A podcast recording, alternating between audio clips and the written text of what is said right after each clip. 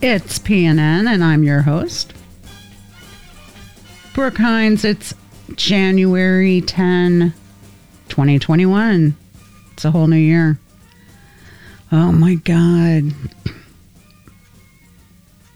So many things happened this week. I don't even know. I don't even know where to start. I mean, like, what there is to talk about, of course, we need to talk about the insurrection, the Parler putsch, the uh, as I've been calling it.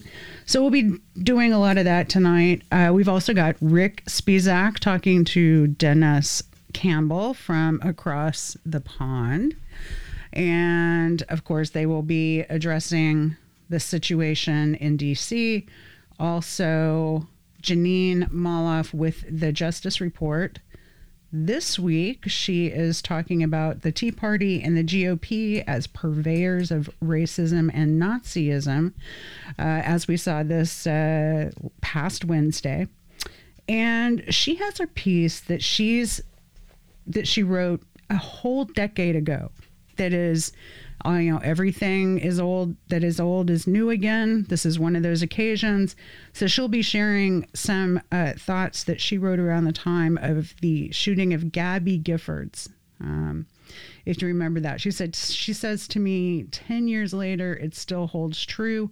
What happened on the 6th was not surprising.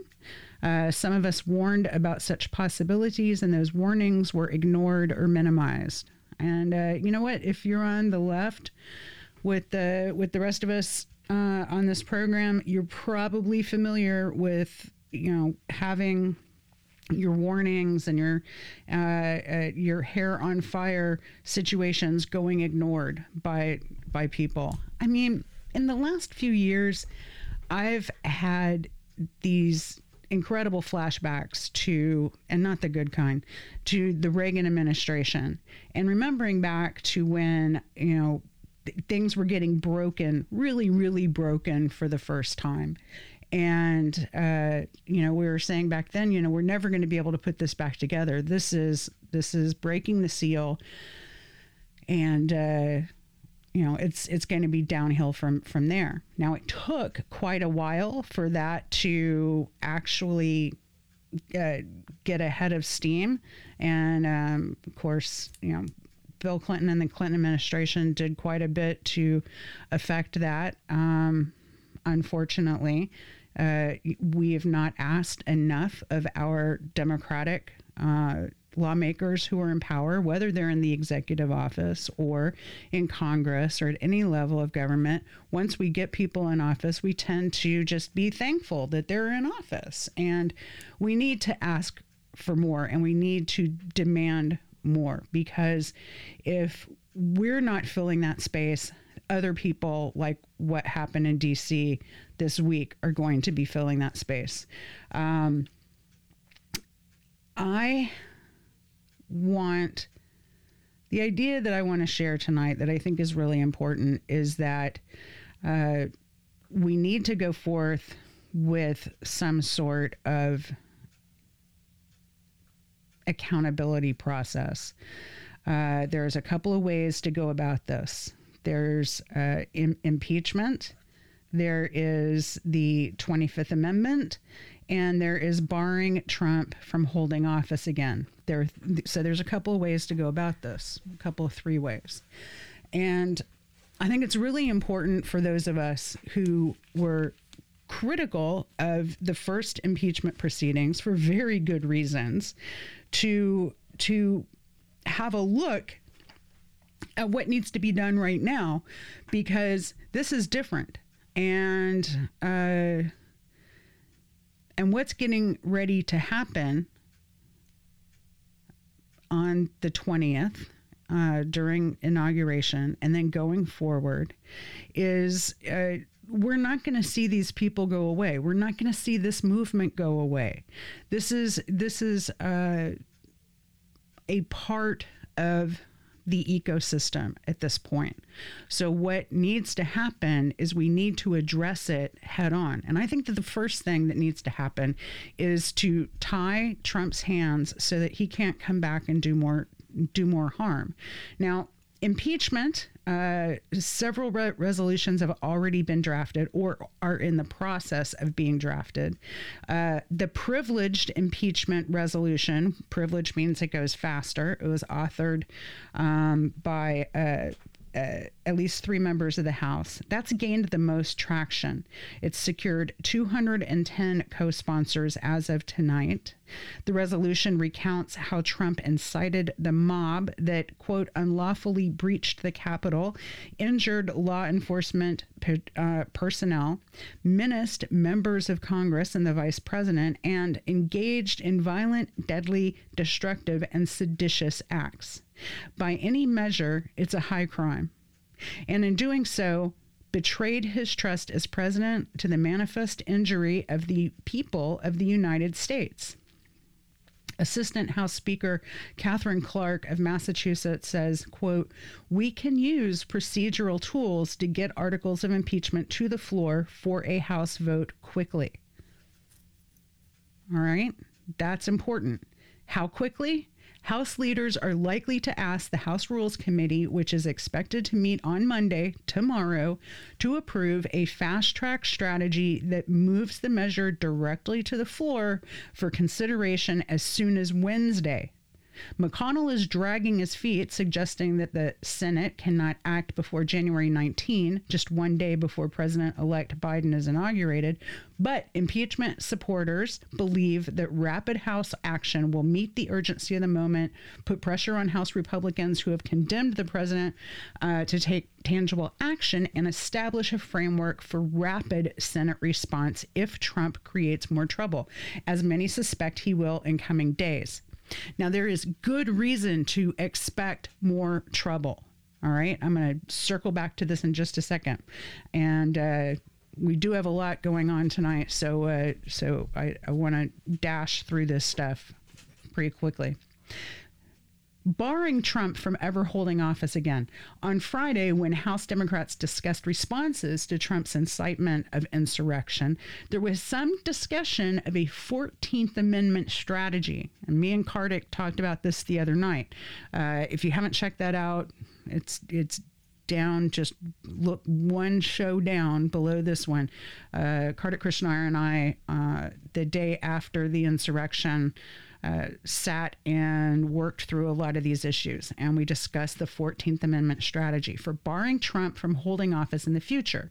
Section 3 of the amendment declares, quote, no person, no, bleh, no person shall be a senator or representative in Congress or elector of the president and vice president or hold any office, civil or military, under the United States or under any state who having previously taken an oath as a member of Congress and so on and so forth.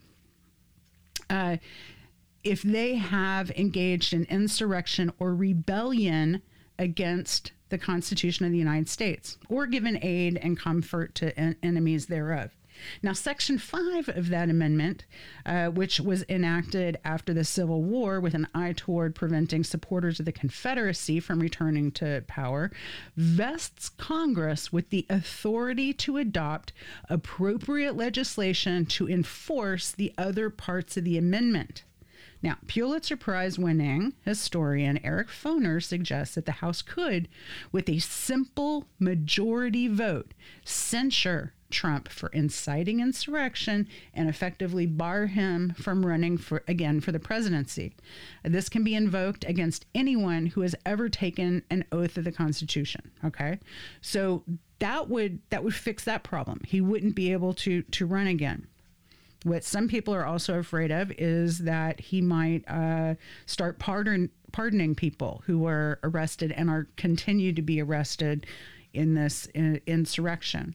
Uh, the impeachment would take care of that, and in, invoking the Twenty Fifth Amendment would would take care of that. So there's a there's a couple of different ways to do that. All of these are on the table. Honest to goodness, if we had had a real impeachment process in the beginning, instead of all of this make believe fairy tale Russia stuff, if we had addressed emoluments, if we had addressed the corruption you know, we would have been able to curb some of this. And and we didn't. And it was tragic. And this is why people like me had our hair on fire. And you know we're of course again no one listening to us had our hair on fire and was like this is a bad idea. This is really not good. We really shouldn't be doing this. Um, but here we are. And now is the time and now is our opportunity to at least put the brakes on what is going on uh, what is getting ready to happen now there is a lot of evidence that uh, either on the 17th or on the 20th that there will be another round of um, uh, violence in DC, that this is not going to go away. And somewhere here, here I go. I've got a video here that is, this is circulating on Parler. That's P A R L E R, Parler, which is a uh, uh, social media tool that is uh, uh favored by members of, of the right. Okay. Um, this is almost three minutes long. I'm not going to play the whole thing. I just want you to get the flavor of this. This is what this is where people's heads are at that you know, aren't the kind of folks that, that we talk to. So get a load of this. The time for excuses is over. Now is the time for strength. If you want peace, you must stand strong at all times. The time for empty talk is over. Now arrives the hour of action. Today, you end one chapter, but you are about to begin the greatest adventure. All right. So, as you might imagine, this is a video that is uh, with all the swelling music and it's images of Trump, and you know he's he's telling, you know, this is this is something that is produced by his people and being pushed out to the right wingers on right wing social media. And it is it is with the intent of carrying this further okay? This is um this is uh, uh they're calling it the new revival. They're the the reawakening. Uh it's um this is this is mythology this is um this is opiates for for the masses uh, let's hear a few more seconds. January 20 will be remembered as the day the people became the rulers of this nation again. If the righteous men do not confront the wicked few, then evil will triumph. You came by the tens of millions to become part of a historic movement, the likes of which the world has never seen before. Now we are calling for a great reawakening. When DC. Okay, the great reawakening or the great awakening. This is what they have in store. Now, this is not like this is not like when somebody loses an election and it's close, like during um, Bush v. Gore. Um, and and people felt like let's just look at let, us just take Bush v. Gore. During that, people were uh, were aware that there was 530 some votes between W. Bush and Al Gore, and that the vote was stopped. The counting of the votes was stopped in Florida by the Supreme Court. And if the votes were allowed to continue, they would have uh, surely uh, most people believe they that they would have uh, redounded to Al Gore's uh, side, and he would have been president rather than George W. Bush. And you didn't see, okay, you didn't see Al Gore, uh, uh, literally didn't see him fight for for that. I have heard from people that there was uh, negotiations behind the scenes that Al Gore was very concerned with this type of thing happening, with people losing faith in uh, our ability to uh, have a free and fair election. And for the good of the country, he stood down. And um, and that was, I suppose, it, looking at this, the right thing to do. But now what Trump is doing you know this isn't this isn't like a close election where where there's some some issues that a reasonable person could look at and say uh, like something funny happened in a couple of states and and you probably won. There's there there's no 530 vote difference. Instead what we have is trump calling up the uh, uh, Secretary of State in Georgia and just hammering him left and right, trying to come up with uh, what was it, sixteen hundred votes. And he said, uh, "You know, just give it to me. Just give it to me." That's what he just kept. He, he kept saying, "You know, why not just give it to me? Just give me the votes." Uh, so, and while he was doing that with the Secretary of State of, of Georgia, Rudy Giuliani was on the phone with secretaries of state from uh, other states, Pennsylvania and Arizona, doing the same. You know, just needling them and and you know trying to get them to just give in, as if this were some kind of negoti- real estate negotiation where they're you know trying to negotiate a price that they want. You know, come down just another six hundred votes. You know, as if that were six hundred dollars or sixteen hundred dollars, and uh, and they fundamentally, it's not that they don't understand the way that democracy works. It's not that they don't understand it. It's that they don't think it applies to them, you know, and what they're trying to do is just steamroll their way through and get their way. Now, that's a separate issue from what's going on with their followers what their followers are are are high on is all of this Q anon stuff, this this uh, Q mythology, where they think that they are absolutely uh, have the God given right to to go forward with this insanity that they started with the in- insurrection, that it's been ordained uh, uh, divinely for them to do so, and uh, and that um, that there are people within the deep state, um, and honestly, deep state actually exists. Bureau- bureaucrats exist.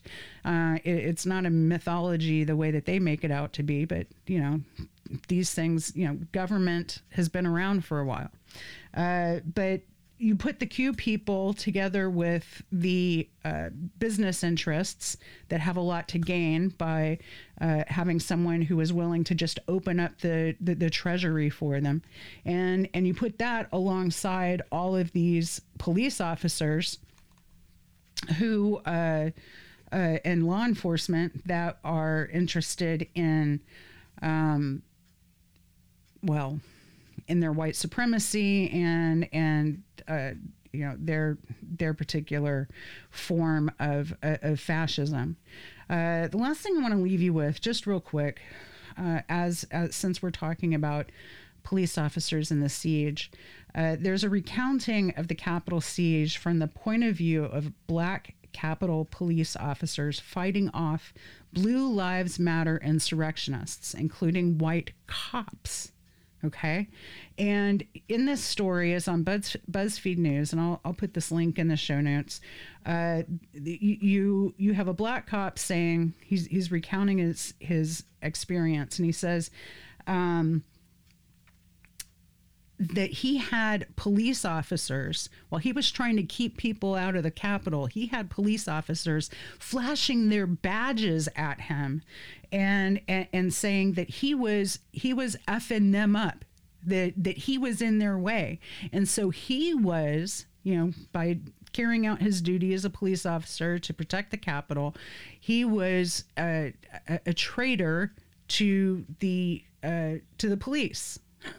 which is it, it's just nuts. And so this quote from from this particular police officer is you have the nerve to be holding a Blue Lives Matter flag and you are out there fucking us up, he told one group of pro- protesters he encountered at the Capitol.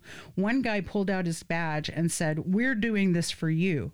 Another guy had his badge. So I was like, Oh, well, you guys got to be kidding. Um, he goes on uh, that the police officers protecting the Capitol were outnumbered 10 to 1.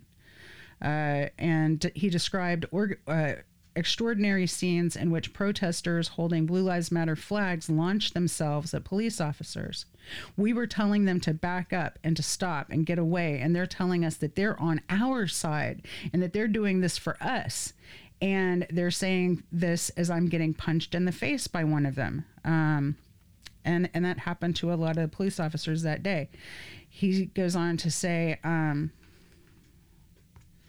um, that what upset him was the way that his white colleagues so so he saw his white colleagues taking selfies with the attackers and um, and enjoying the insurrection.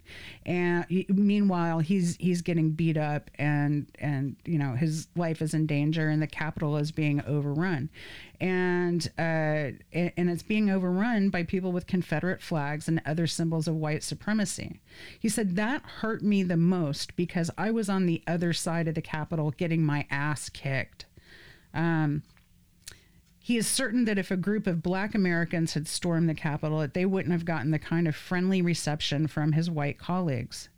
Uh, if you're going to treat a group of, pro- of, demonstrators for Black Lives Matter one way, then you should treat this group the same goddamn way, he says. And, you know, dude's got a point. He really does.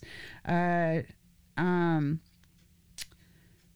he said, and this just rounds out the story. He said, I got called the N word 15 times today. Uh, Trump did this, and we got all these fucking people in our department that voted for him. How the fuck can you support him? He says. And then he, he uh, ends his interview. He says, I cried for about 15 minutes and I just let it out. Now, I watched uh, a lot of footage of these altercations between protesters and especially black police officers. Uh, in, in one of them, this was by uh, Status Coup, got this, uh, um, Jordan Chariton's outfit got this clip, and it was a white protester, probably in his 60s, yelling at a black police officer that there was no racism in the 60s the black police officer says back to him, My people were getting killed every day in the 60s. Just absolute nuts, crazy, crazy stuff. Now this this this isn't going to go away, and we're going to be talking about this for quite some time. Um, but uh, I think that the most productive thing to do is to hew to the to the law and try to get things back on track. That is why I think impeachment is the right thing to do right now. And I think that uh, it's a shame that we are going into a new administration uh, during a pandemic when we need to be addressing some urgent needs of the people. And we're having to go into that instead uh, you know, trying to put these uh, nut bags back in the back in the jar. Okay. All right. Uh, we're going to take a little musical interlude, and we'll be right back with Kartik Krishnaiyer and myself uh, mulling over a few of these uh, details having to do with the insurrection. And we'll be right back.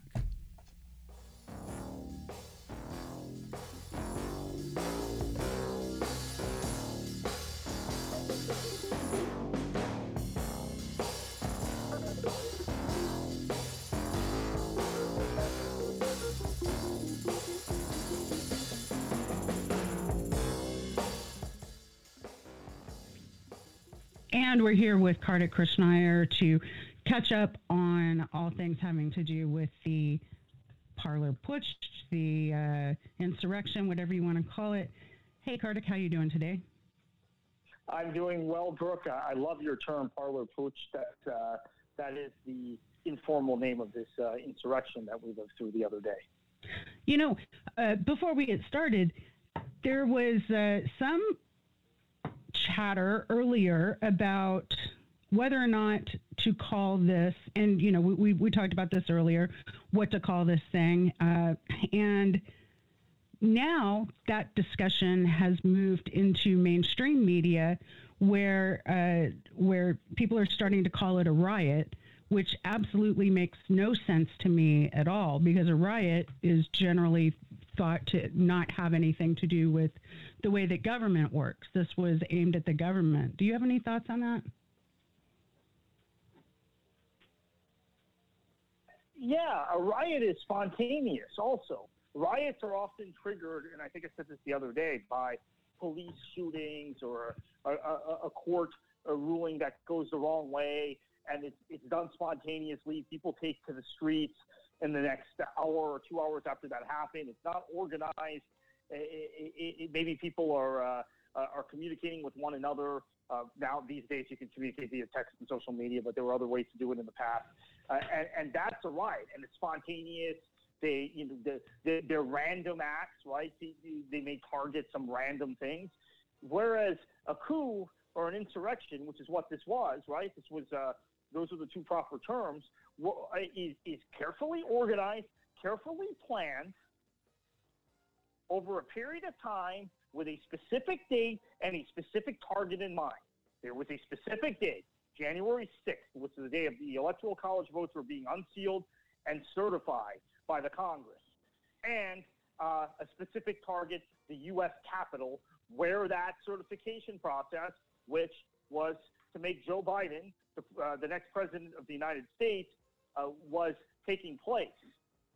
And the people organizing it were opponents of the president elect.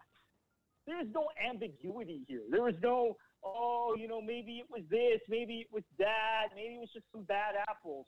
This was a very clear coup or insurrection. And the fact that we as Americans think we're in some sort of uh, uh, ivory tower or we're some untouchable, exceptional nation, exceptional uh, race of people. Uh, means that we can't use terms like that. Oh, coup is an insurrection. That's what happens in, in Burkina Faso or Peru or or uh, uh, uh, Papua New Guinea or places like that. It doesn't happen in, in the West. It certainly doesn't happen in the U.S. Well, excuse me, it, it did happen. It, it, and the the element to create the environment for this to happen have been built up over a number of years to get us to this point. And you reminded me that we saw this in uh, in Michigan with Gretchen Whitmer, Whitmer earlier this year. So it wasn't just isolated with regard to this last week. This is something that has been brewing for a while. Yeah. So uh, the plot to uh, kidnap and, and, and, and uh, potentially uh, assassinate the governor of Michigan, who, by the way, is not someone I'm, I'm a huge fan of. I, I was a supporter of her primary opponent. I think she's, you know, classic neoliberal Democrat, but nonetheless, whatever the case, um, she's associated as a as a prominent figure on the mainstream left, center left, whatever you want to call it, Democratic Party. So there was this this effort over the summer by the uh, by the right wingers to kidnap her and, and, and, and, probably assassinate her. Now, let's, let's think about this for a minute. The group that led the first the assault on the Capitol in uh, April against uh, uh, masking laws, right? Because uh, there's a global pandemic going on. Uh, many of our fellow citizens are dropping dead in front of us, but these people they don't care, right? They're they're they're more concerned about their freedom to walk into a restaurant without wearing a mask. Than uh, than than the fact that their neighbors are dying and their relatives are dying and, and people are, are, are, are and the hospitals are, are filled up and, and we have this this pandemic going on. Remember, they they stormed the Capitol in April in opposition to Governor Whitmer's uh, uh, crackdown. Which, by the way, Governor Whitmer's lockdown uh, and her measures in Michigan uh, allowed Michigan, which was one of the hot spots of the virus, to contain the virus. In the meantime, people like you and me, Brooke, who live in the state of Florida, which was not a hotspot of the virus initially, saw Florida's cases surge while Michigan's cases uh, uh, flatline at the same time because we have a governor here that uh, that chose to uh, uh, chose to uh, almost deny the pandemic existed, right? And you saw it as an opportunity to lure business to Florida. Hey, you know, you're upset about Mayor de Blasio cracking down on you. Hey, you're upset about Governor Whitmer cracking down on you. Come to Florida. We don't have any rules or laws here. Um, but going further back, this same group that led the assault on the Michigan Capitol, that attempted to kidnap and assassinate Governor Whitmer, is the same group that Timothy McVeigh was involved with, with the Nichols brothers in the state of Michigan in the mid 1990s. Uh, which led to the largest case of domestic terrorism, uh, or the, the, the greatest uh, death toll from domestic terrorism in the history of this country, the Oklahoma City bombing in April of 1995, and, and probably the most visible uh, uh, uh, case of domestic terrorism prior to January 6th. So this Michigan militia was never disbanded. The feds never shut them down. They never the, the sort of measures they take against against left wing thinkers and the sort of measures they take against people who may be brown or black skinned, they would never take against a right wing militia group that had already scored a major success uh, blowing up a federal building in uh, cracking down on them. And then 25 years later, they're reconstituted. They're, uh, or maybe they didn't ha- even have to reconstitute. Maybe they, they were in the, the light of day the whole time. They uh, uh, uh, attempt to kidnap and assassinate a governor of a state and, and engineer on two occasions various attempts at a coup in the state of Michigan. And nothing was done about it. And, and, and quite frankly, you know, people moved on. You know, oh my gosh, that's terrible. They tried to kidnap uh, Governor Whitmer. The next day, it was back to politics. And, uh, and, and, and the Republicans and their mouthpieces in the media calling the rest of, the, the rest of us socialists and, and saying that we were trying to impose uh, uh, these somehow un-American values, while they have turned the United States into a virtual banana republic. And, and I used to say the far right, the MAGA people. Now I have to say it's the Republican Party in general because I, I think there, has been a, a, a, culture of enablement by Republican politicians where very few of them uh, come out with any credit out of, out of this last uh, 12 months. So I wanted to turn from that to uh, the fracturing of the coalition for impeachment. It, it, there seems to be today, and kind of building over the weekend, a, a, a a bit of fracturing. I'm not sure if I'm ready to say that, that that people aren't enthusiastic to impeach, but it does seem like there's a bit of pushback today on social media and on Sunday news shows. And so I thought I would get you to uh, kind of talk about this a little bit and maybe flesh it out for our listeners. Yeah, so there seems to be a small but growing chorus of uh, of Democrats and thinkers and people in the middle who are saying uh, Pelosi is uh, is being political and, and rushing to, uh, these articles of impeachment. Uh, this guy only has 10 more days in office. It'll be nine more days when the articles are introduced. It'll be eight more days when the articles hit the uh, hit the Rules Committee and then maybe the floor the same day. Maybe it'll be the next day. So it'll be a week left. And that let, let's just let cooler heads prevail. we're not we, we think that this might uh, further radicalize people. This is always the thing. Everyone's scared about further radicalizing people. There's also a chorus of, uh, of some Democrats, but mostly uh, shameless Republican office holders who are attacking the president elect of further dividing people by linking, uh, by comparing, not linking, um, comparing uh, Senators Cruz and Hawley to uh, Goebbels and, and, and, the, and the propaganda arm of the Nazi regime in Nazi Germany. Now, I do understand and respect that Nazi analogies are a line you're not supposed to necessarily cross in American politics, right? We, you know, and I've, I've been careful about it too. I've always, when I'm hitting the right, we'll, we'll, we'll make it out, make comparisons to Vichy France or to uh, Mussolini or, or, to Franco and other historical figures of, of, of, the of the dictatorial right while avoiding Nazi Germany. Uh, and I, I think that that's something as Democrats we've learned to do, right? Because uh, you, you, know if you mention Nazi Germany, then it becomes a uh, inflammatory thing. And in fact, I think uh, even the Mussolini thing became uh, controversial when uh, Bill Kristol, who of course was, is a former Republican, former prominent Republican, but now a never Trump, you know, effectively aligned with the Democrats, had compared one of com- compared one of Trump's speeches and said, "Hey, I think it probably sounded better in the original Italian." And uh, and there was a lot of anger about uh, because everyone knew what that meant, right? That meant Mussolini. So um, uh, Trump, uh, you know, Kristol had to delete the tweet, although he did never apologize, and I'm glad he never apologized for it. Um, but Biden cro- did cross that line. I don't think it's an issue that he crossed that line. I'm going to go on record and say this, okay? You know, w- w- the line that has been crossed is we had a violent insurrection in an attempt to overthrow the government or, or stop the functions of government. Who knows what their goals were? I mean, these people don't think things out clearly, but they, clearly their goal was to prevent Biden from taking office, right? Uh, that was their that was their uh, their goal. So, with that in mind, I don't think any analogy is off uh, is, is, is off uh, off limits now. And and Brooke, the problem here is because uh, apparently Biden's rhetoric has been inflammatory to them the last few days, or they think it's further divided people. Uh, this is the Biden I remember from 20 years ago. By the way, he's become this kind of soft, mushy moderate. Uh, in his uh, post vice presidency, but he, when he was in the U.S. Senate, he was a bomb thrower uh, you know, regardless of what you think of his voting record, he was a bomb thrower often from from from Democratic or liberal perspectives. So that this is a, very much a return of that this week uh, because of his anger about seeing the Capitol uh, attacked by these insurrectionists. So Biden has been throwing bombs. Pelosi has clearly moved to the left, and now I think there's a lot of fear uh, that Biden and Pelosi are no longer kind of good corporate Democrats, and they're they're, they're wandering into territory that the establishment doesn't like. So I, I don't think the pushback against them is a coincidence.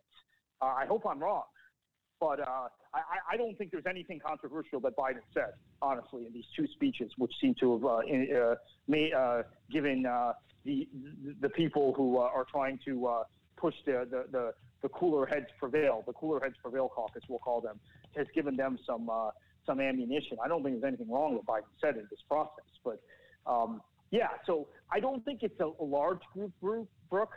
Uh, let's not let's not overstate this. I would say it's like five percent of Democrats, but there there uh, in addition to Trump, there are six to ten elected officials that need to be removed from office that were uh, uh, involved in inciting this insurrection, and, and uh, uh, we we can't get soft beat now, okay? Because you know if it was us, if it was something else, and there was some minor thing that happened on the left, and then they blamed liberal politicians or progressive politicians, you know they would be ruthless in coming for us. And it's not just a matter of ruthlessness. I'm going to tell you, there is a fear now that Biden will not be able to govern uh, effectively. There's a fear from abroad that Biden will not be able to govern effectively because there will be constant attempts at undermining him by uh, by insurrectionists. Is that the kind of country you want to live in?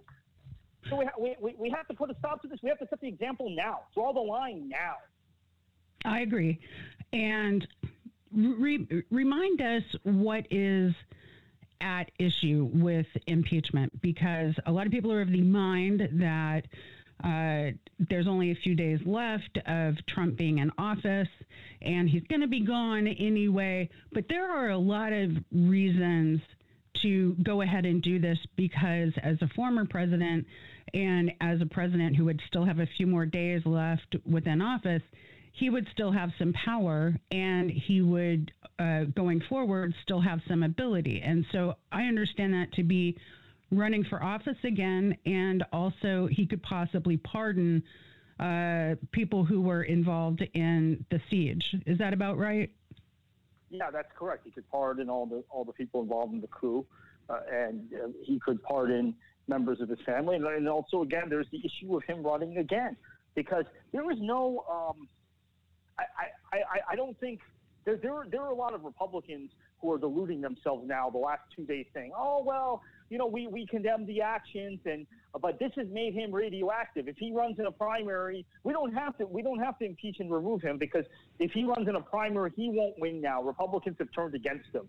Uh, that is absolute bunk. You and I both know that, Brooke. If, if Trump ran in a Republican primary against I, I don't know who even the uh, the mainstream alternatives would be at this point. That party has been so corrupted. Uh, let's say Marco Rubio runs and, and uh, you know, someone more mainstream, like, uh, or maybe considered more mainstream, uh, like, uh, like uh, one of the governors uh, uh, uh, out there, maybe some of the some of the one one or two other senators ran. They would get crushed in the primary by Trump. I think you I think you and I both know that's the case. Let's say even like uh, like a Joni Ernst ran for president. I've heard her name floated, uh, which is kind of hilarious, honestly. But she just got reelected, so she has six more years. Um, someone like that, they get killed in a Republican primary. He will get the nomination in 2024 if he's still healthy and he hasn't been indicted. Don't don't kid yourself.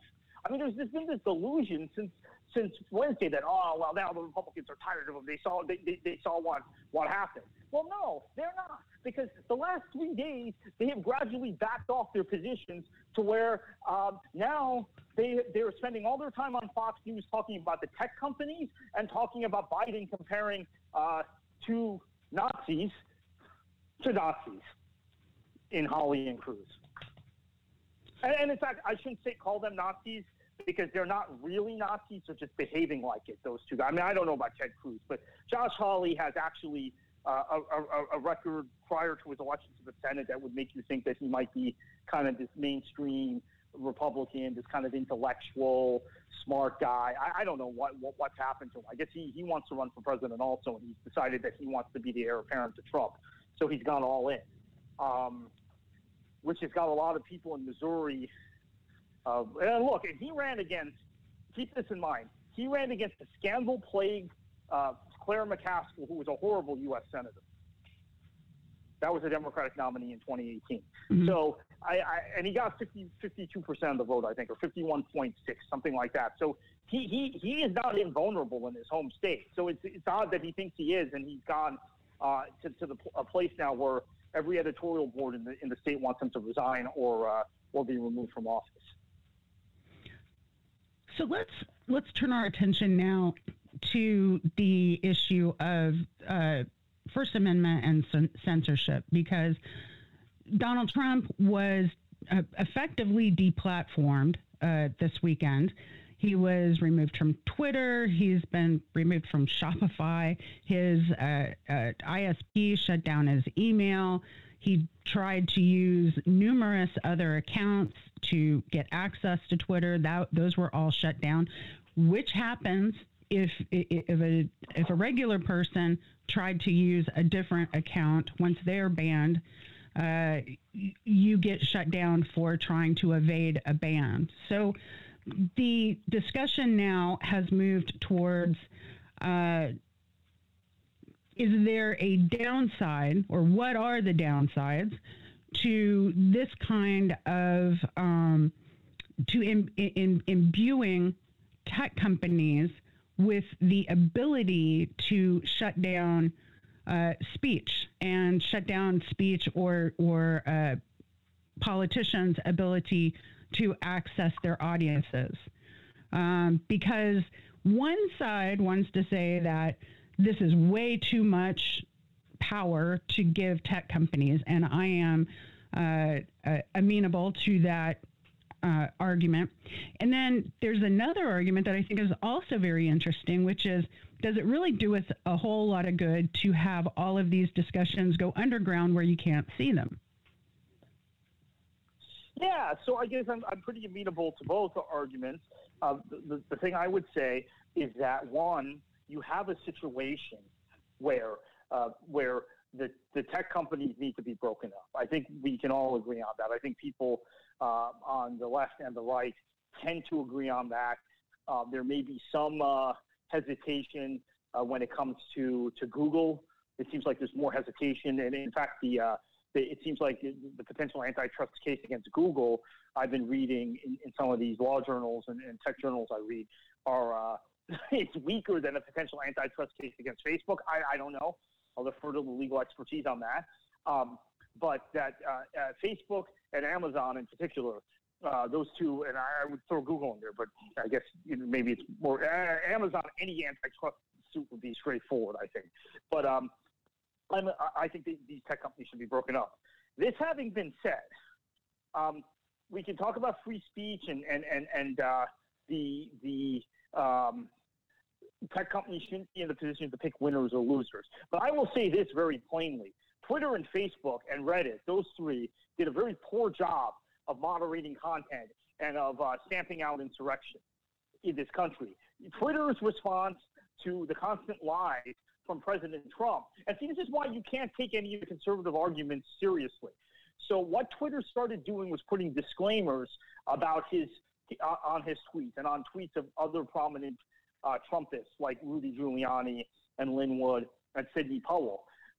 Even the disclaimers got all these right wing people up in arms. Oh, they're limiting free speech. They're you know they're they're they're doing this. They're doing that. Okay, even even the disclaimer, which went ignored by 99% of the right wing ecosystem, right? Uh, I shouldn't say went ignored. They, they, they, they, used it to exploit it, say, oh, it's terrible. There was curtailing free speech. The president should have an unfiltered uh, thing, and, and Biden didn't win the election anyway, and all, all this bullshit, right? Um, excuse my language. But they, um, Twitter, Facebook, and Reddit allowed this coup to be cooked in plain sight on their platforms. Now, there was more of it going on on Parler, which is why we, uh, uh, Parler, Parlay, whatever they call. That's why you, you come up with your ingenious term of the Parler Putsch, but uh, which is a which is a right wing alternative to Twitter, right? It's their their right wing thing. Um, and by the way, just for the listeners, I I, I have uh, become a member of Parler in the last few days just so I could see what it was all about uh, since the insurrection, and I went on there and it's horrifying. The place is it's dark. Um, and I think you may have snuck a peek or two at it before. Um, I became I became a member and promptly just followed Tucker Carlson, but used the uh, the so I have I followed one person, but I have a uh, I have a uh, uh, uh I, I, you can use hashtags like on Twitter and find all the objectionable content. So it's gotten more incendiary, probably. Although again, I wasn't on there before the insurrection, before January 6th. It may have gotten more incendiary since these people have all been tossed off of uh, Twitter and and and, and, and the other platforms. I uh, I do notice that some of my followers have disappeared on Twitter because there were some of these people who followed me so they could attack me. Some of these right wing people, and I, I've gone and searched for them, and their accounts were suspended. So that's good. But they were all suspended after the insurrection, right after the failed coup. Um, so there's that.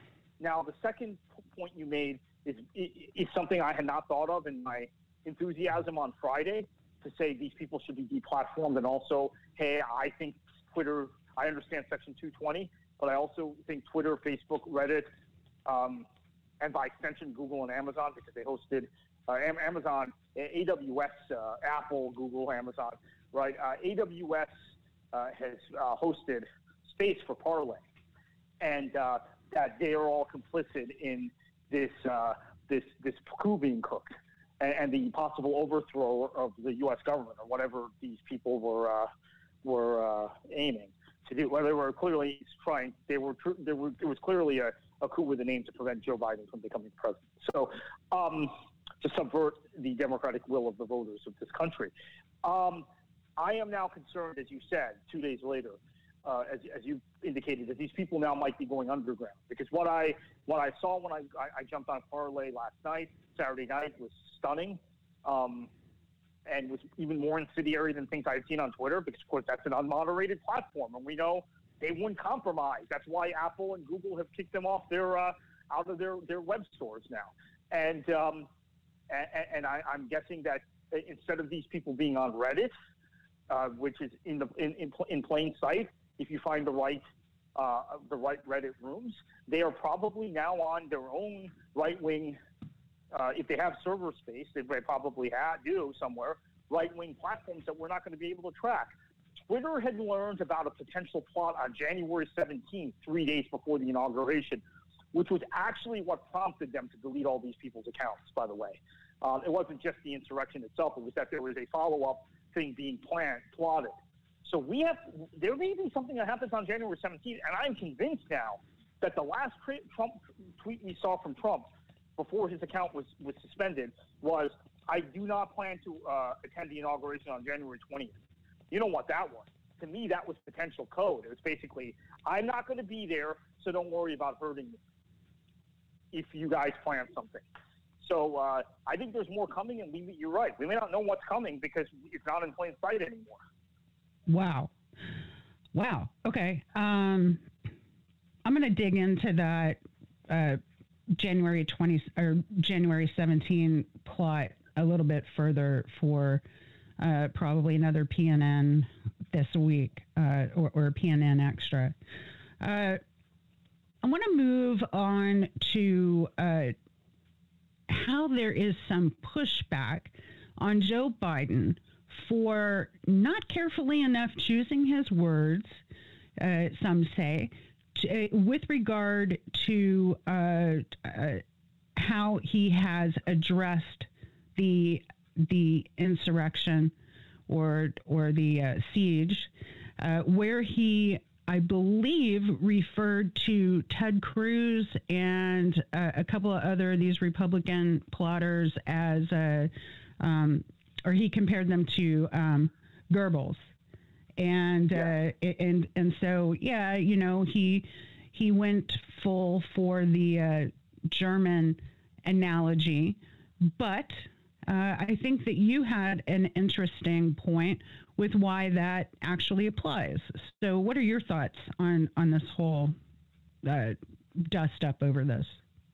Yeah, so it was a line that it's understood you don't cross in American politics. You don't make Nazi analogies. You don't make analogies to to to, to Nazi Germany, and uh, that's why we've been careful, as I said earlier, to talk about Franco and talk about Vichy France and all these kind of side fascist movements that we can uh, uh, that we can make comparisons between them and Republican elected officials.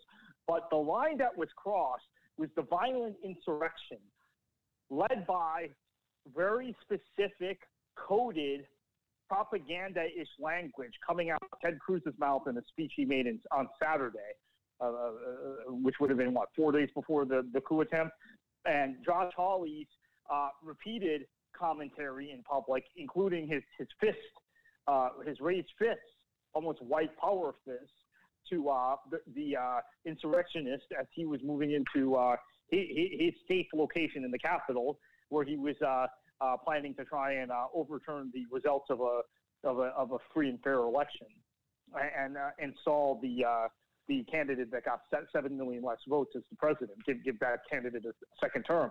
Uh, so these are lines that have been crossed in the same way the Nazis used the Reichstag fire and uh, and Kristallnacht and all these things, right? So I think it's a natural place to go. Now, Biden has a history of saying things he, he, that, that, that are uh, inflammatory, for lack of a better term. Uh, he and I know this as someone who worked in Washington when he was in the U.S. Senate and when he was, I think, in those days more progressive than he is now.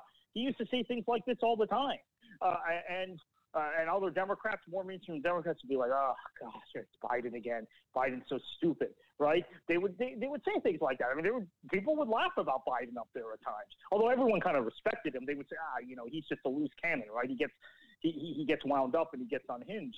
But uh, I don't think there was anything wrong with what he said. I mean, we, have to have this.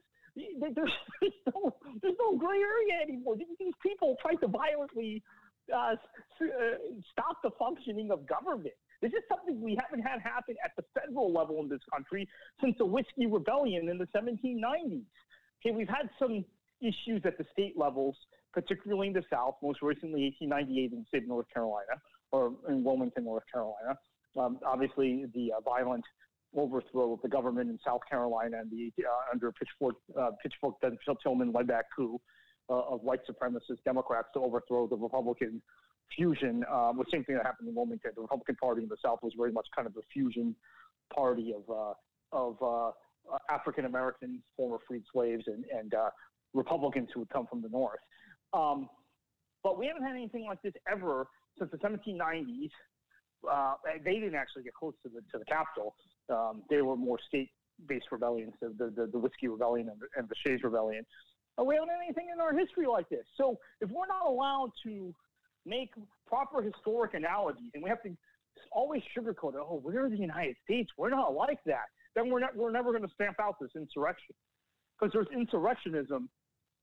Don't think because the protesters, uh, the protesters, sorry, the, the insurrectionists were beat back uh, uh, at, the 11th hour from the Capitol after occupying uh, uh, after occupying the Speaker's office, after breaching the security of the House and Senate chambers, after looting uh, large portions of the Capitol and members' offices, and after uh, you know the incidents that led to five deaths, that somehow they've been beaten back permanently. They have not been. So we, we have to come to grips with this as a country. And if unfortunately only one political party is going to do it, that's uh, it's not it's not our responsibility as Democrats to bring them along. It's their responsibility. They're responsible for the insurrection. And let's not forget that we are going into a new administration with Joe Biden, and uh, there's a lot that needs to be done.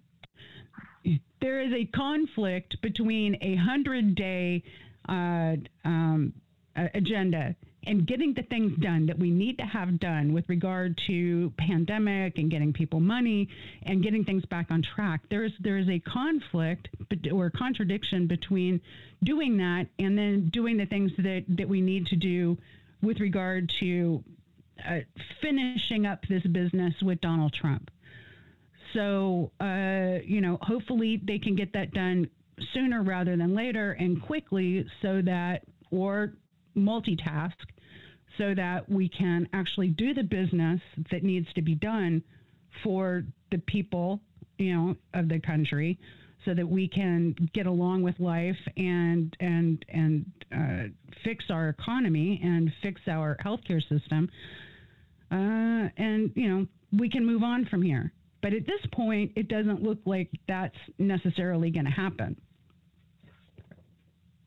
Yeah, I, I want to get back to, to, talking about Medicare for all and, and environmental reform, uh, you know, Green New Deal, things like that, things that, that mitigate cl- climate change, uh, working class economic issues. I want to get back to the progressive pet issues you and I both share, but I, I don't think we can do that until we stamp out this insurrection and prevent it from happening again. Because let me tell you something: the U.S. is, is wobbly right now as a democracy. This may seem overly dramatic to people out there, but uh, I'm not. Uh, I'm not convinced if, if we don't stamp this out that we'll have a de- uh, that that Biden won't be the last Democratic president for a while. Because once they have demonstrated they can by force try and kidnap and kill a governor, they can by force uh, seize the Capitol, and they basically were very close to achieving both of these things. Right? They were they they breached the Capitol, and if they come with more force and they come with more muscle and they plan it a little better, and they don't have a buffoon like Trump leading them. They have a more, like I said, he, at one time he was thought of as being kind of this intellectual heavyweight, a, a guy like Josh Hawley, a, a, guy who would at least be more strategic in his thought process, have more critical thinking and, and, and, and planning uh, than, than, a, than a buffoon like Trump. They might pull this off next time. And, and, and there you go. They're, they're in control. Uh, and Biden has, you know, said, "Oh, we're back, baby." Right? That's been his big thing. That that uh, uh, the U.S. is back. We're back in the international order. We're going to be back in the Paris Climate Accord. We're going to be back in the WHO, lead on the pandemic, lead on lead on fighting COVID-19. All very noble things I agree with, and I think we all agree with.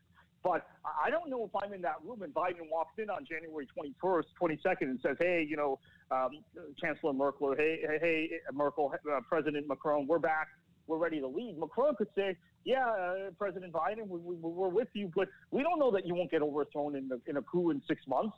There hasn't been a violent coup like there have been protests, but there hasn't been a violent coup or insurrection like this in France or Germany or the United Kingdom or Australia or any of the stable demo- Japan, any of the stable democracies that we are aligned with values-wise on things like climate change and things like uh, things like uh, our general Western worldview, which is to, to promote pluralistic uh, liberal democracies.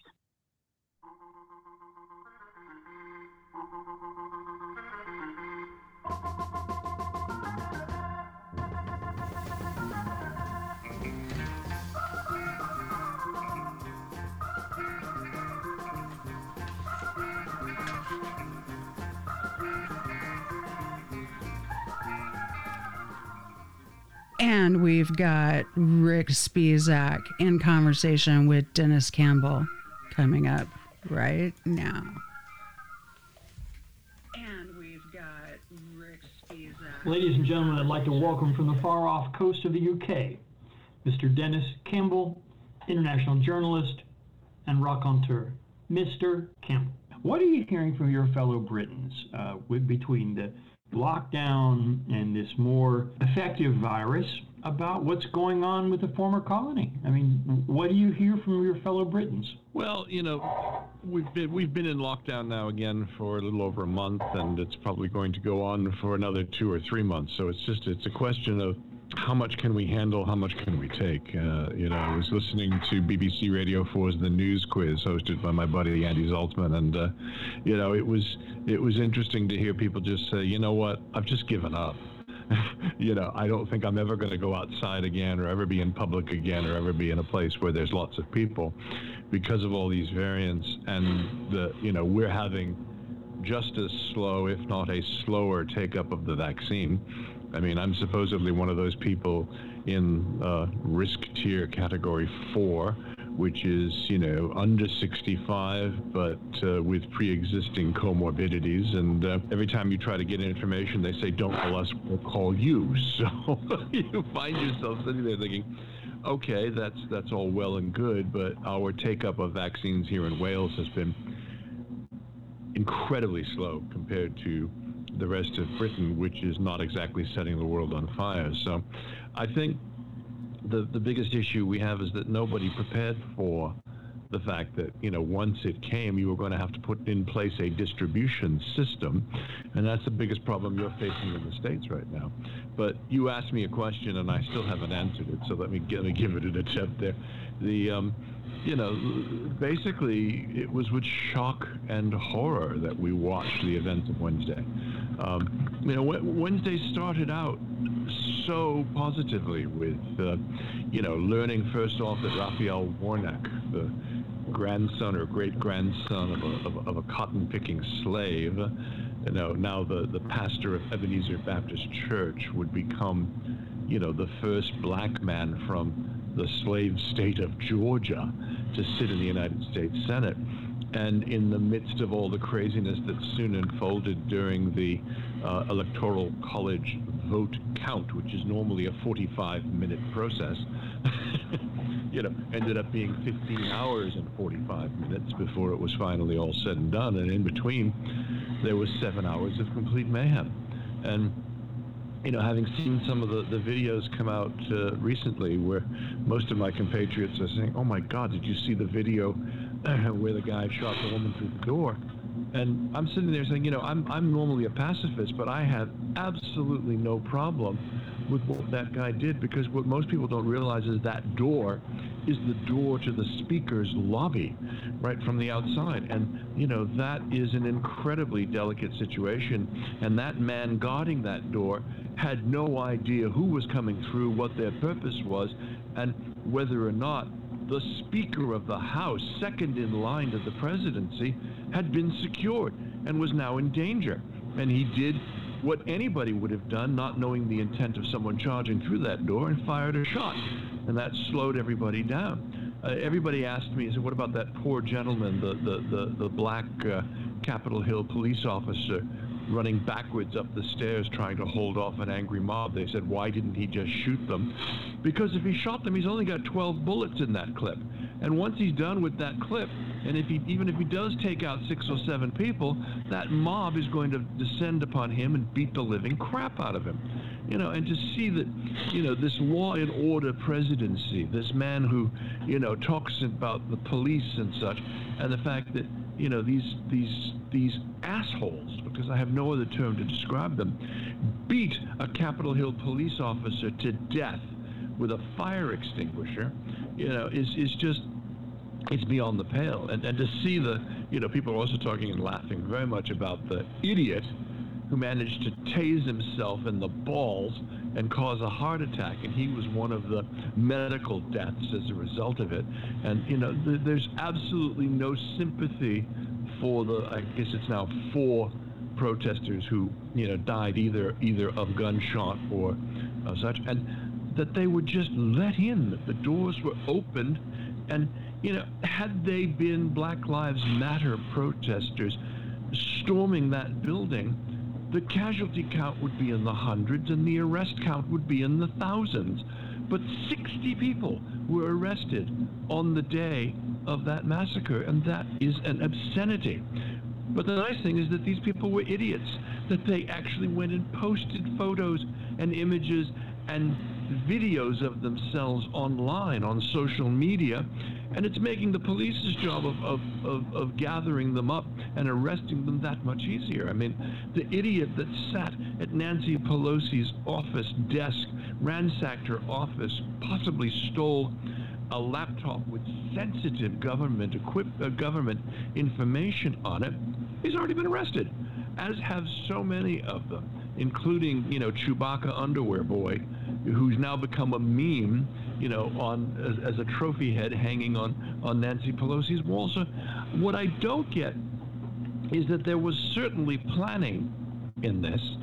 Uh, you know, I've I've heard, and I'm not a big believer. You know this, Rick, Rick in, in in conspiracy theory. And at the end of the day, I have to give some credence to the thought of this being a well planned, even though poorly executed, you know, an idea. And you know, the one that keeps coming back is the comparison to the opening of the television series Designated Survivor. You know, the fact that you had a joint session of Congress, you had all of the senators and representatives there in one room, and these guys, some of them had zip ties on their belts and others. You know, people were thinking, well, my God, what if they had been successful in getting in and taking hostages? What if they had been successful in getting in there and shooting and killing members of the House and the Senate? Then Trump would declare martial law and keep himself in power beyond the 20th. So the fact that it was completely thwarted, that this man has now, you know, been disgraced, called upon to resign, about to face a second impeachment, which I, I have to tell you, man, the sheer balls of Nancy Pelosi and Adam Schiff, the fact that they're not backing down, the fact that they don't care if he's removed from office before Biden comes in, that the Democratic Senate will take up the trial, and that he is still likely to be convicted and then barred from ever holding office again is something that Trump never thought would be possible. And then yesterday, to see him banned permanently from Twitter and his 90 million followers and the fact that he can use it to incite violence amongst his, you know, groups and, and, and launch these, you know, ad hominem attacks, some of them quite vicious against members of his own party. This is something that should have happened 1,300 days ago when he first took office. You know, that he had. I mean, imagine if JFK or Nixon had a platform like Twitter with which to go to the public at any moment they wanted to. So that's the general reaction here is that we're both shocked and dismayed, but we're also heartened by the fact that he had his ass kicked off of Twitter and that he's now completely isolated. According to um, Politico, uh, several aides said he went absolutely ballistic. And they said it was the worst they'd ever seen Friday night when he was banned from Twitter.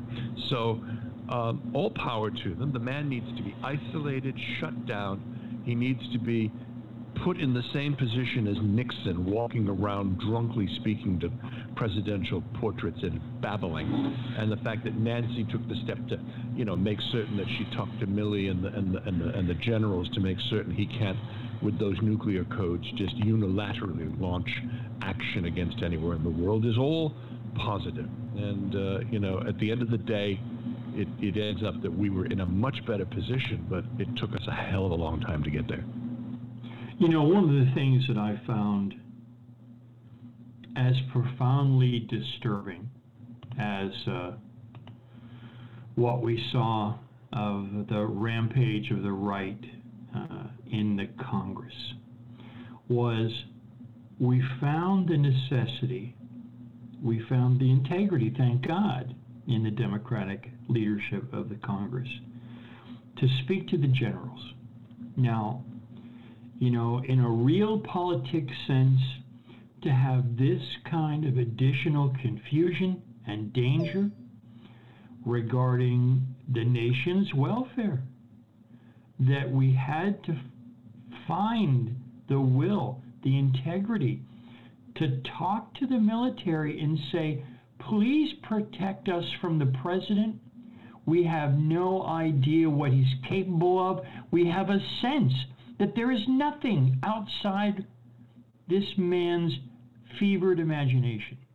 Nope, we want to be protected from his worst impulses. And that it's come to that, woe is us.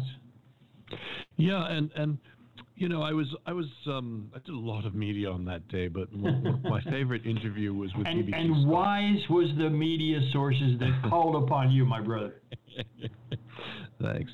But you know, the, the, the, the host of BBC Scotland was doing their, their their typical BBC thing, which is to play both sides and equivocate and ask questions. And he said, "Well, what about you know, what about you know the the, the, the, the fact that this congressperson has called for people to you know speak with rather than at each other? Don't you support that?" And my answer was, "No, I don't support it. I'm tired of it. All right, I'm tired of both sidesism. I'm tired of people like yourself, Stephen. He that was the name of the of the uh, of the host." Constantly being in a position where all you do is stoke us, the left or the right, to throw bombs at each other, and then at the end you say, "Well, I'm sorry, that's all the time we have for." Nothing gets resolved, nothing gets called out, and it's complete and total bullshit. And I think, you know, he was shocked by that, but I think it was it, it, it was I was so angry as it was happening, I couldn't even watch it. You know, yes, on on Wednesday, and people were blowing up my phone saying, "Are you seeing this? Are you watching this?" And I finally had to put a post up on, on Facebook and, and Twitter and said, "Yes, I'm seeing it, and you know what? Um, I'm out of, of, of the ability to, to become outraged anymore." And it built as the night went on, and, and we saw the extent of it, and the loss of life, and the fact that Congress came back despite it seven hours after it started and did their job uh, that to me showed an integrity and a level of, of anger within that group that they had been allowed to be attacked that was so vitally important. It was as important as what happened after 9 11. You know, e- even though I, I hate everything about the man, that Bush went down to the pile, stood on top of it, took the megaphone, and basically said, and the people are going to, you know, the people that did this are going to hear from it, even though it wasn't, you know, he never launched attacks against Saudi Arabia, who were the people who did it. But that's another story for another time. Uh, it shows that in times of, of crisis and torment, if people are allowed to stand up, then good things usually come as a result of it. You know, Joe Biden yesterday said that this is going to make his job easier.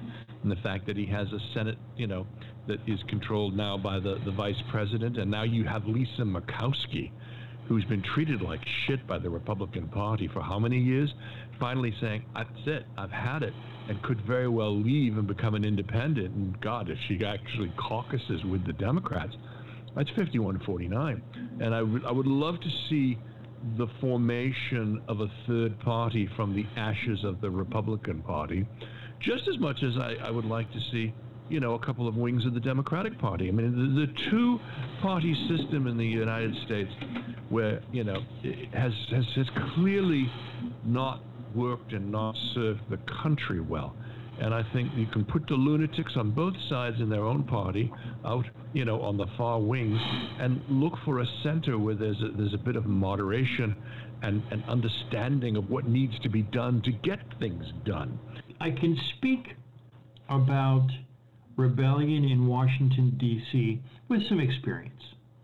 Yep. I have been to Washington, D.C. as part of a major protest movement three times in my in my brief life, and I can tell you that the vehemence of the people who protested the Vietnam War, who protested the cavalier racism that that war represented, who vehemently, angrily opposed the American policy.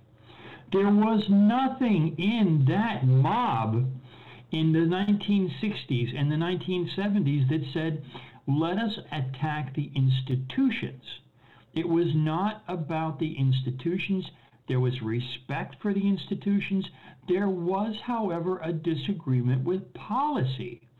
And the only violence that occurred was when uh, the police had been told, had been signaled that anything goes, that beating peace activists was fair game. That's where the violence came. And, you know, Denis, I, I want to make one final point. Regardless of how vehement and, and strongly we disagreed with the government, we still believed that the Congress, that the Supreme Court, that the office of the presidency and all that represented was still there to work for the American people. There was never any doubt of that. Where there was Amen. never any attack on the institutions, even though, again, with tongue in cheek, we wanted to levitate the Pentagon. That was not not just symbolic, but it was about a change of vibration. It was about a change to be a little woo woo for a second. It was about trying to change the mindset, not disturb the structures that we know serve the American people. And that is a contrast that is sobering, my brother. Sobering. Absolutely to what's going on. I mean, you know, the a couple things. I mean, the, the, the, the man who, who got the Pentagon Papers died this week. And there was a fantastic article in the New York Times about his, you know, how he got it and his life. God bless Brother Ellsberg. Yeah, and it was just you know one of those situations where you you know you you look at the the the courage and the bravery of a small group of people. I mean, you know, we're we're two weeks out from the 10th anniversary of the Arab Spring, and you know, my book Breathing Hope and Fear, um, you know, was written three years ago, but it's getting attention now because of the similarities between the Arab Spring and what we're witnessing now with what happened, you know, both with the, you know, the dictatorial measures of Donald Trump as well as what happened at the Capitol building. I've worked in that building for years. I know, you know, those people and, and the respect that you have, even in times when it's controlled by the opposite party, is for the institution. And it broke my heart to see these animals trashing Statuary Hall and the rotunda and the hand to hand combat with police inside that building. Um, it just is, is an anathema to me. You, you, you think this is, you know, this is such a hallowed place. In contrast, let's take a look at Mr. Cruz Josh Hall? and Hawley. Now, Cruz, I understand, was was literally fundraising during the invasion of the American Congress.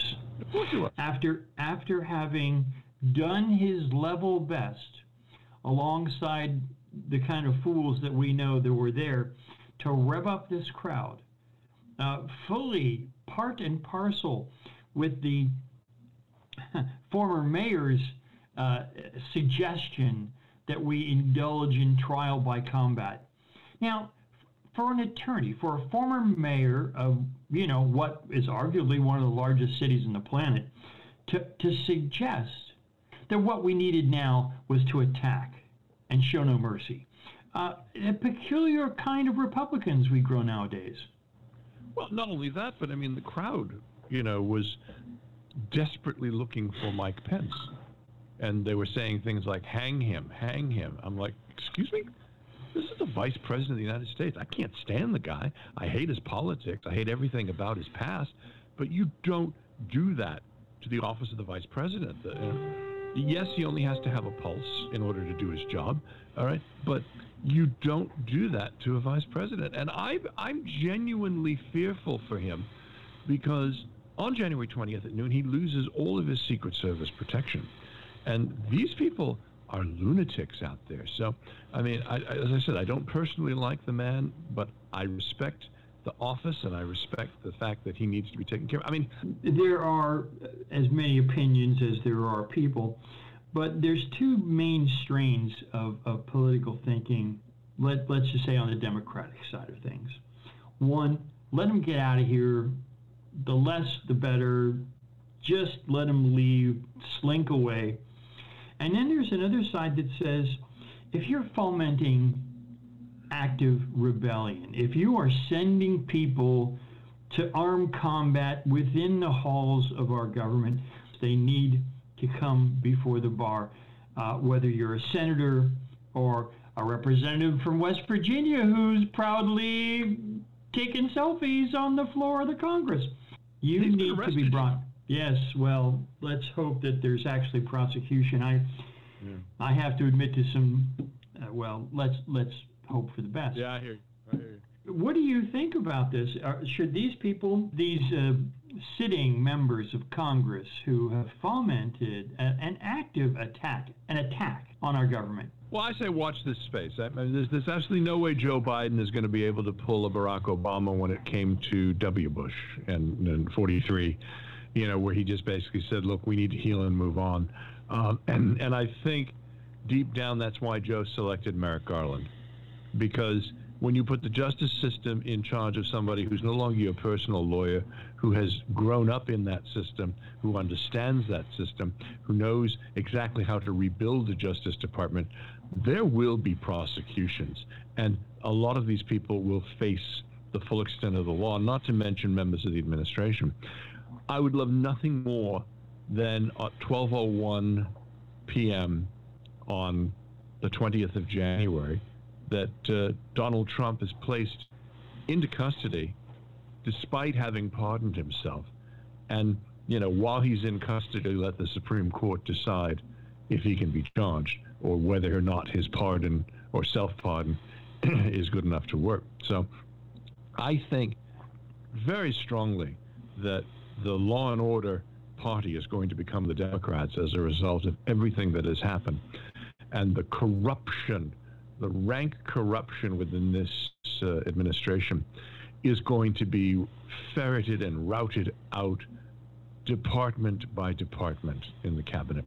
And you know, I think the only safe person might be Ben Carson with HUD, uh, you know, because he's not committed very many crimes. But people like DeVos and and um, the, what's his name, the the, the 90 year old fossil who ran commerce, and and uh, you know, others are going to have to pay a very deep penalty.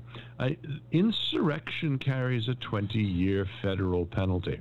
Okay and 20 years for a 73 year old man is a death sentence. And there is no parole. Doesn't matter that you've been the president of the United States. The fact is, you will spend the last 20 years of your life in federal prison. Not to mention the concurrent state charges that are going to be litigated in New York and other places. So I think you're going to see a very strong out of the box um, move by Joe Biden and the nice thing is that he can just step back and say, look, I mean, as he's been saying all along, this is the purview of the Department of Justice and the Attorney General. All right. And they are separate and independent from me. They're not my lawyers, which is the way Trump had it. And, you know, you're going to see some pretty amazing things pretty quickly because, you know, a lot of people will be back in key places that know how to run that place. Same with the State Department. Same with national security. And you're going to see a massive, massive shift and change to competency from the corruption and incompetency we have seen for the last four years. There have been plenty of stories uh, in the news analyzing how could the House, the buildings of Congress, been put in such jeopardy who was minding the store? Was it simply incompetence or was it collusion? There have been stories throughout those who monitor the right for months and months and months where the right has been monitored talking about not just violence against Congress, but of violence against members of Congress, uh, we've seen a plot to attack and execute a governor, uh, which was not attended to by our president. Uh, we by saw. Way, that's the same group that Timothy McVeigh was part of. And still, here we are 20, 20 years later, or, long, or more, 25 years later, from the, the Murrah Federal Building in Oklahoma City. Uh, and, and, and they are still out there. Why? How? Go ahead. Uh, like I said, I've heard several security people say this was clear. This was clear that this was planned. In fact, there's another event planned for the day before the uh, inaugural. Obviously, it seems to me incompetence alone was not at hand. There was collusion. And when you heard a former Capitol Hill police people, both in leadership and rank and file, say, when Louis Farrakhan came with four guys, we had the stairs covered with cops. And yet, and, and you know, we don't even need to talk about Black Lives Matter treatment versus this.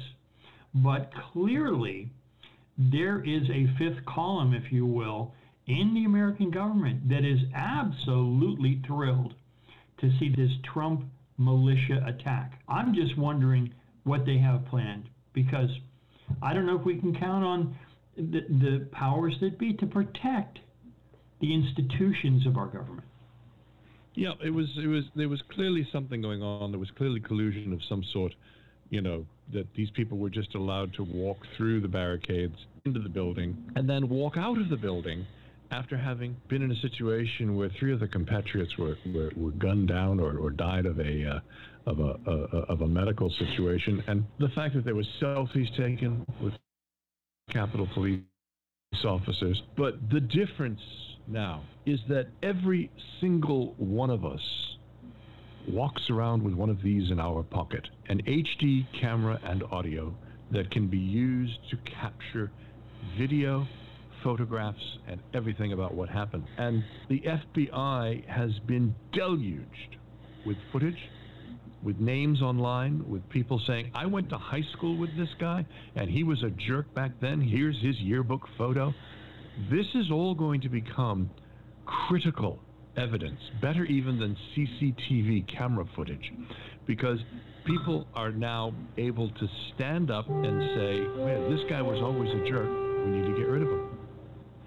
Well, you know, you and I, being the technological media sophisticates that we are, we know the level of, let's say, governmental monitoring of telecommunications. We know that uh, whether we talk about the FBI, CIA, NSA, there's monitoring of all the circuits about rebellion, about uh, suspicious behavior. Uh, certainly, when when you bring that smartphone uh, with you to the meeting. You bring it to your conspiracy. You post on social media that you're going to attack the Congress to pretend that nobody knew about this beggars the imagination. Yeah, it really does. I mean, I think all the way back to the 7 7 2007 bombing in London of both the underground and, and the bombs. And in London, even in 2007, I mean, we're talking 13 years ago, excuse me, almost 14 years ago now. You could track the movement of every one of those people from CCTV and police footage. And one of my funniest uh, uh, photos that I remember from, from years and years ago is outside of the, the, the birth home of uh, George Orwell. There was up on, on a pole a CCTV police camera. Okay, he's facing the street, but still you could see the camera and then the plaque denoting that this was his home. And I don't care who you are or where you are, that phone tracks your every movement. It pings off of cell towers. They can locate you in a heartbeat and know exactly where you are and what you're planning to do. And if you do do something nefarious, I mean, we had that London Bridge bombing here. And inside of four minutes from the attack at one end of the bridge, it was eight minutes, I think. All three attackers were dead. Special ops police forces were able to move in that quickly in a terrorist incident and put it down before anybody else lost their life. Now, part of that scares the living crap out of me in terms of the fact that Big Brother is always watching, and part of me is grateful because we didn't have a bigger loss of life from people with machetes that were clearly intent upon doing one thing, and that was killing as many people as they possibly could. But the simple fact that eight minutes from the start to the finish, these three attackers were dead is phenomenal. It's unbelievable. And there's only one way you can do that is to have systems somewhere that will track these things and know when people are, are, are planning ill. Now, yes, that stuff can be turned against peaceful protesters, as it often is. We can be kettled into areas where we shouldn't be. We can be you know, uh, we, we can see an attempt, particularly by a Tory or a Republican government, to silence us, but it doesn't for long. Okay, and and that's the that's the good thing about the spirit of the people is that they know when to keep pushing. Speaking of no conscience whatsoever, I have to thank you, my friend. We have been talking with Mr. You have a conscience. You have a very strong conscience, my friend. That's why we are friends.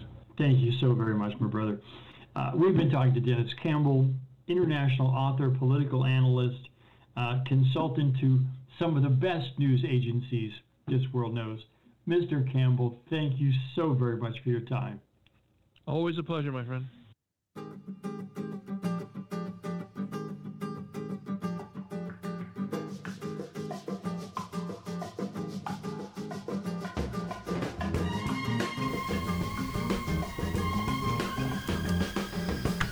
And we have Jeanine Molloff on the line.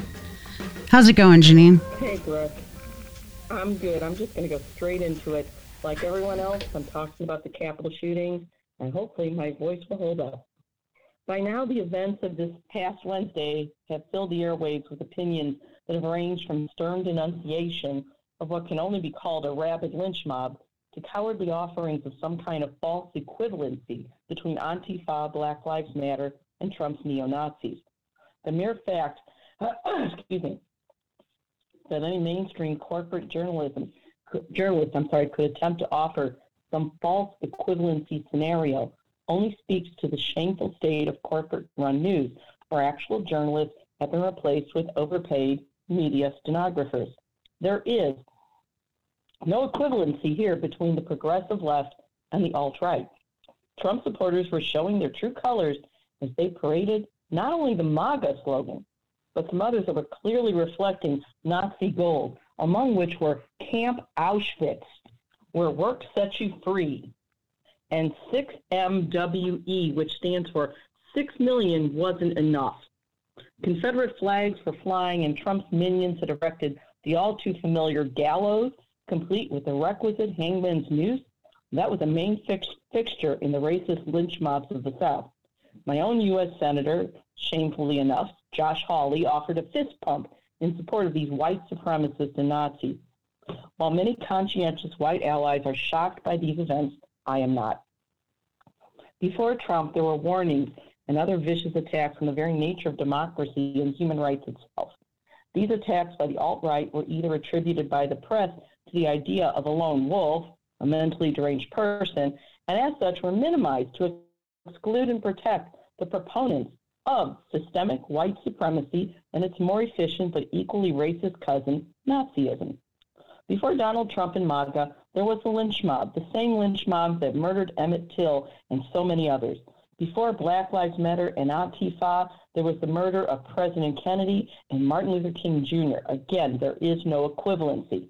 And 10 years ago, there was the Tea Party sponsored attacks on black activists, including here in St. Louis, excuse me, and one white Jewish legislature, legislator, Congresswoman Gabby Giffords. Ten years ago, I investigated rumblings of anti Semitism in connection with the Gifford shooting. You see, racism, misogyny, and anti Semitism go hand in hand. The Nazi regime was based on the myth of the white Aryan Superman, and Jews had the same status in Europe then as blacks did here. So I investigated the Tea Party and found that every leader of each Tea Party group in 2011 had proven ties to white supremacist neo Nazi groups. Since this piece was published, the Tea Party has taken over the GOP and paved the way for Donald Trump. The same Tea Party that was funded by billionaire families by, known by their last names Koch, Scaife, Coors, DeVos. Make no mistake, this Tea Party is anything but populist. It's not grassroots, it's the very definition of astroturf.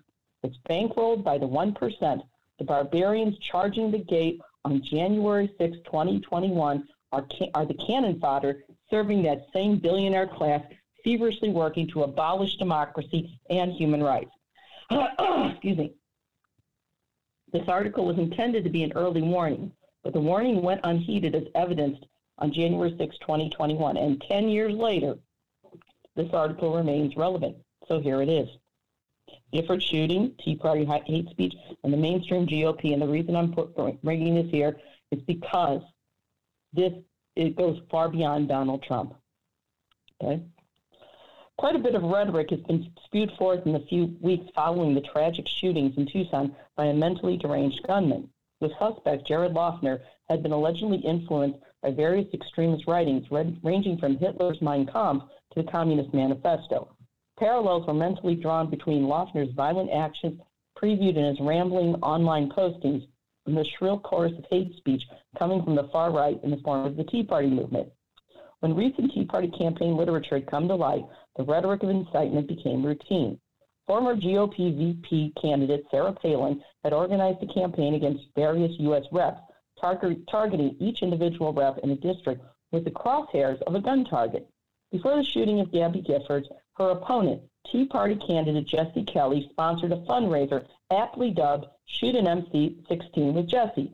And should be mentioned now that Jesse Kelly headlines the new streaming channel meant to be the new, more rabid form of Fox, but on steroids, namely the first.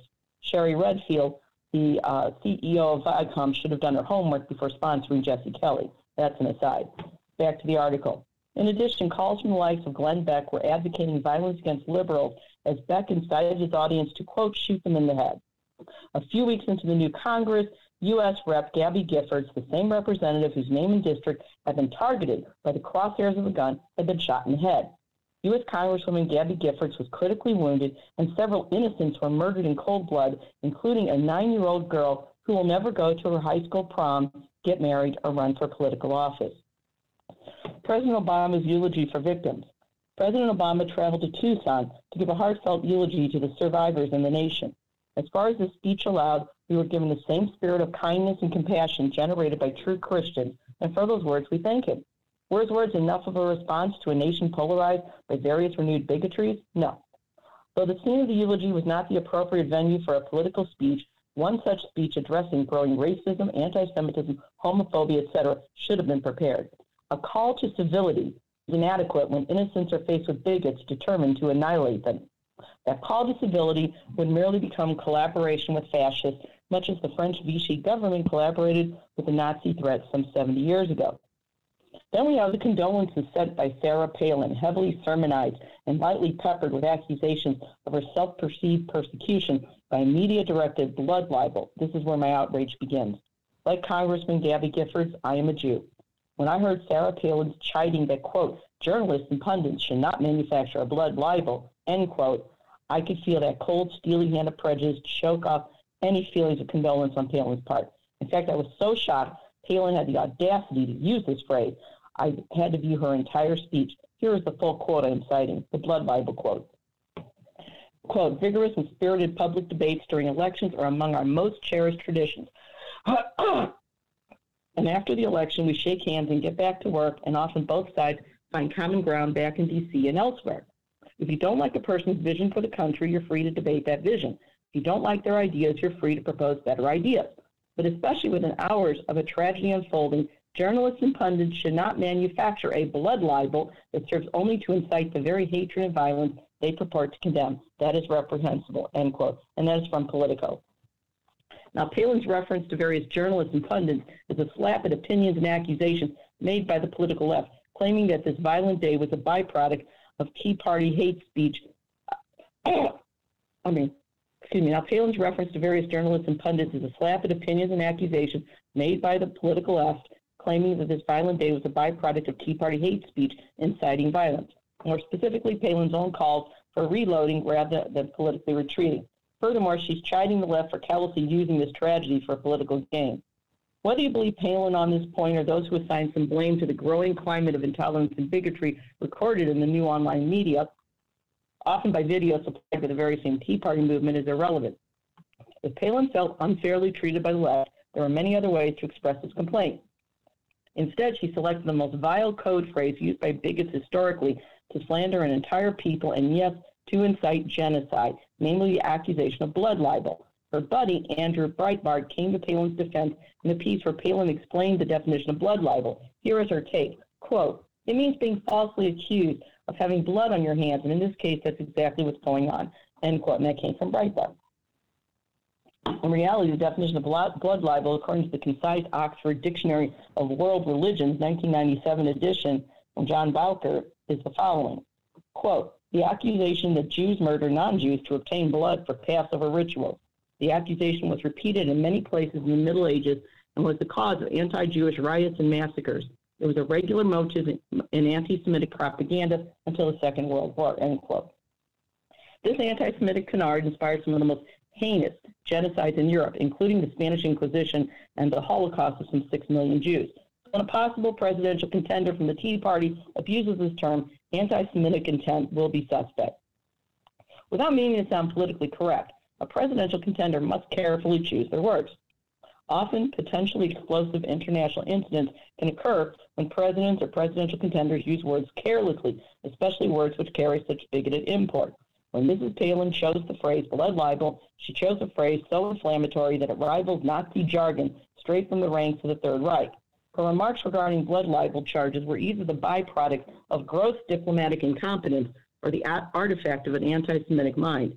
Though Palin claims to love the Jews and Israel, she has a flag of Israel in her office, she chooses to in, she chose to invoke the most racist, anti-Semitic code words known to history. There are those who claim that Palin was using a phrase which is meaningful to evangelical Zionists.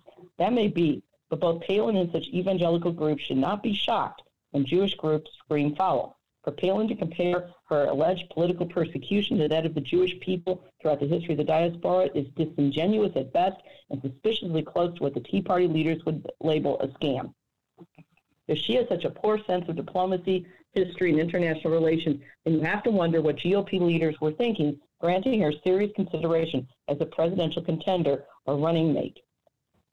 Is Palin and the entire Tea Party movement an aberration of the times or a vehicle mainstream GOP corporatists are using to fully enact a corporate dictatorship? In short, how mainstream is the Tea Party and various Tea Party stars such as Sarah Palin, Michele Bachmann, Andrew Breitbart, and others?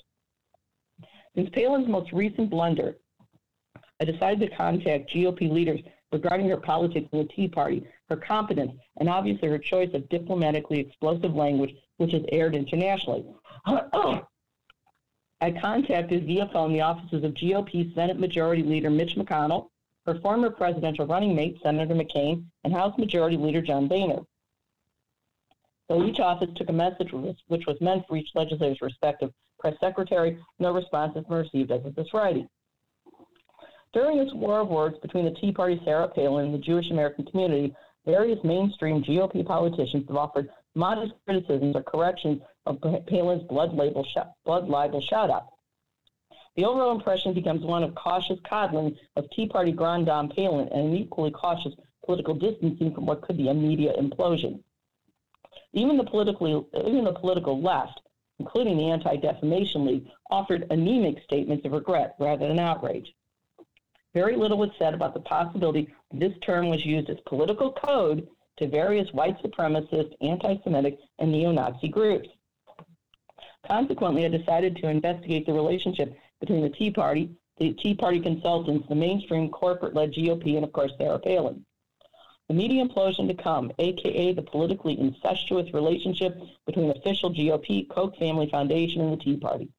Two of the major Tea Party gurus are former House Majority Leader Dick Armey and former senior economist at the Republican National Committee, Matt Kibbe. Both men have been the recipients of Koch family money in various incarnations. Koch Industries is the largest privately held corp- corporation in the U.S., rivaling the likes of Microsoft. In short, Koch Industries is the mainstream GOP. Presently, Armey and Kibbe run the Tea Party consulting group FreedomWorks. Recent reports in progressive media have linked Koch industry and our Koch family foundation monies to alleged Tea Party AstroTurf groups, FreedomWorks and Americans for Prosperity.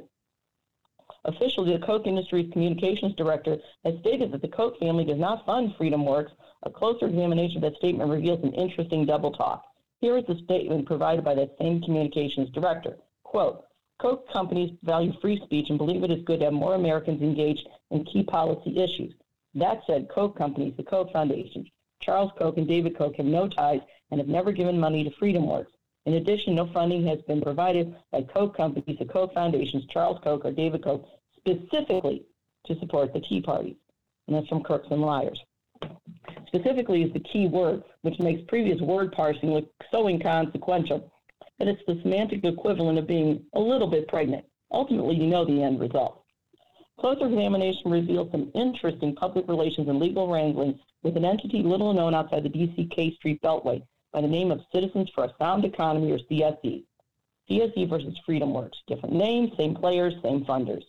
Like far too many things in DC, the revolving door rules supreme with Tea Party apparatchiks as well. CSE, or Citizens for a Sound Economy, was a predecessor to FreedomWorks.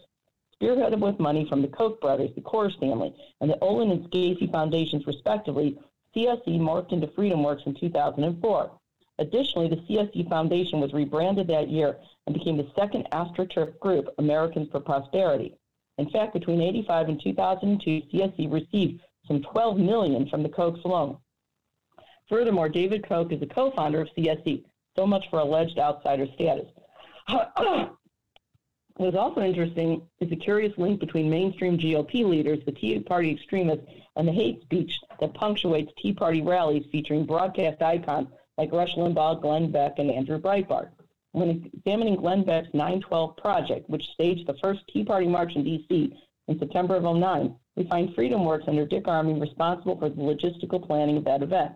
Each pundit bristled at any suggestion of Tea Party sympathies and or support for racist, anti-Semitic, or neo-Nazi groups. Rather, they collectively accused the political left of the very fascism routinely seen on parade at Tea Party rallies. The evidence, often found on Tea Party sites, proves the talking heads to be raving liars. Below is a small list of party leaders supporting white supremacists and neo-Nazi ties. Excuse me. Here we go. Judson Phillips, Tea Party Nation president. Tea Party Nation president Judson Phillips has a peculiar view of various constitutional rights, especially voting rights. On November 17, 2010, Judson advocated restricting voting rights solely to citizens who own property. He's also gone on record pushing the repeal of the 14th Amendment, which grants citizenship to immigrant children born here, and repeal the 17th Amendment, which, amendment, which mandates the public election of U.S. senators. Judson sounds more like a political royalist than a populist. I'm going to skip ahead. Judson responded to the Gifford shooting by sending a flurry of mass emails to Tea Party Nation members urging them to scapegoat liberals for the event. Sal Russo, chief strategist of Tea Party Express. So a colleague of Judson, Sal Russo, chief strategist of Tea Party Express, told Fox News that suspect Jared Loughner was, quote, obviously a leftist. He admired Mein Kampf and the Communist Manifesto. These are, these are not volumes that are popular with the Tea Party. He was obviously a left-wing anarchist. He was probably anti-Semitic, end quote. Russo's poor command of history fails to realize that Hitler despised communists and included that group in the final solution for extermination. Furthermore, Karl Marx was a Jew who wrote the manifesto as a remedy to the extreme poverty and cruelty of the czars. 1776 Tea Party Steve Eichler and Tim Buehler. Buehler is connected with the Minutemen Project, which has been implicated in the murder of nine-year-old Brisenia Flores and her father Raul Flores in Arizona.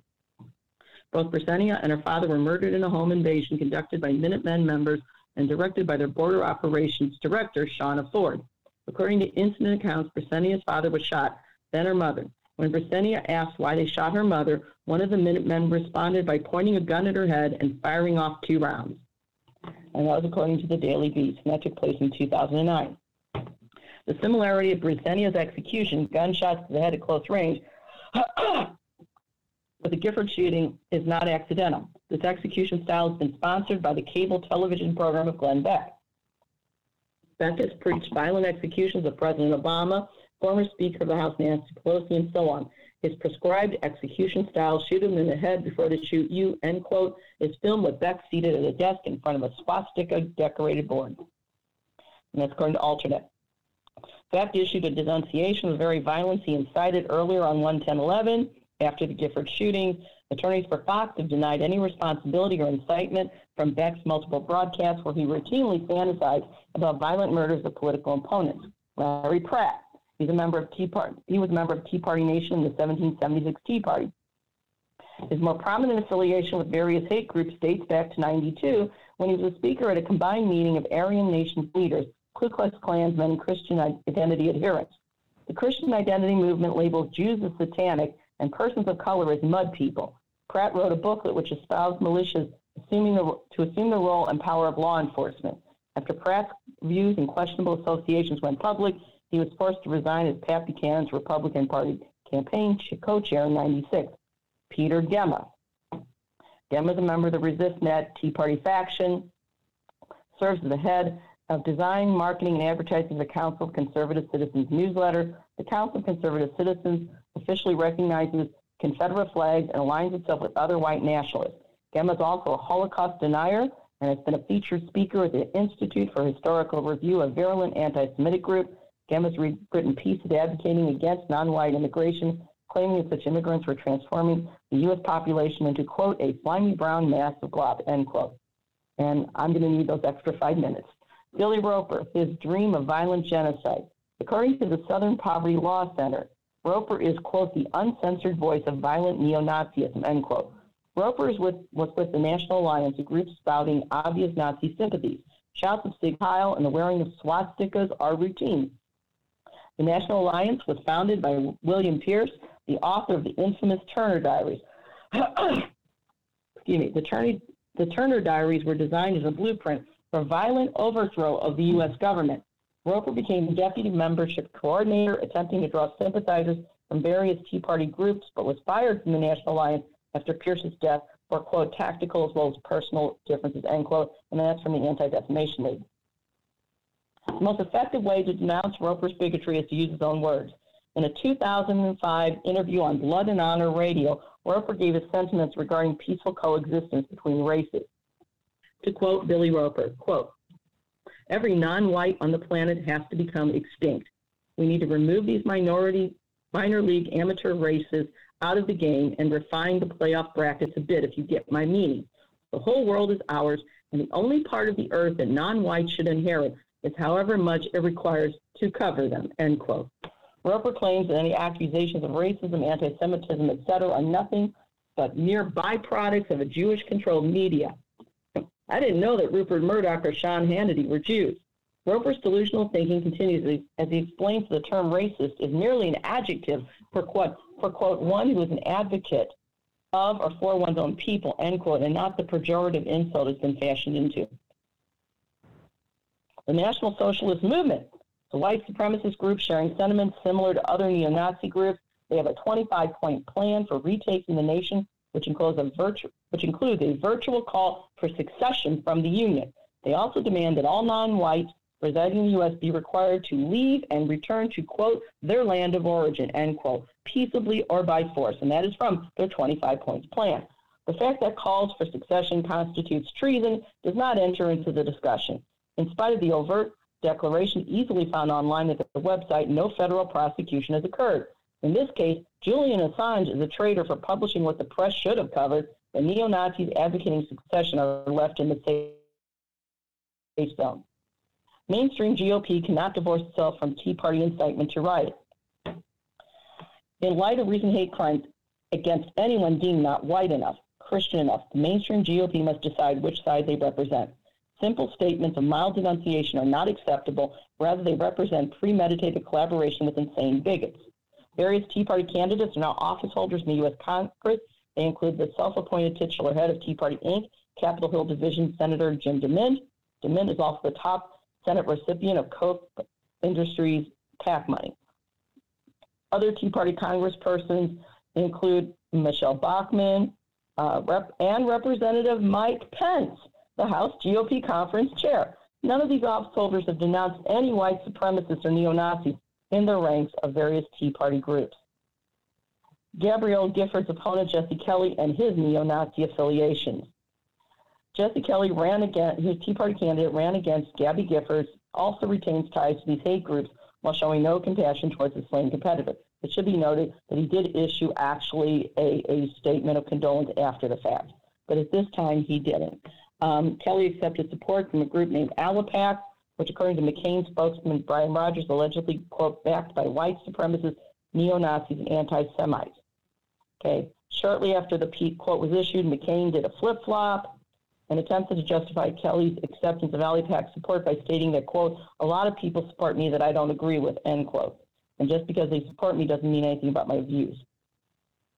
To date, the ALIPAC group has been condemned by the Anti Defamation League and subsequently outed for their affiliation with the neo Nazi group, aka the National Socialism Movement.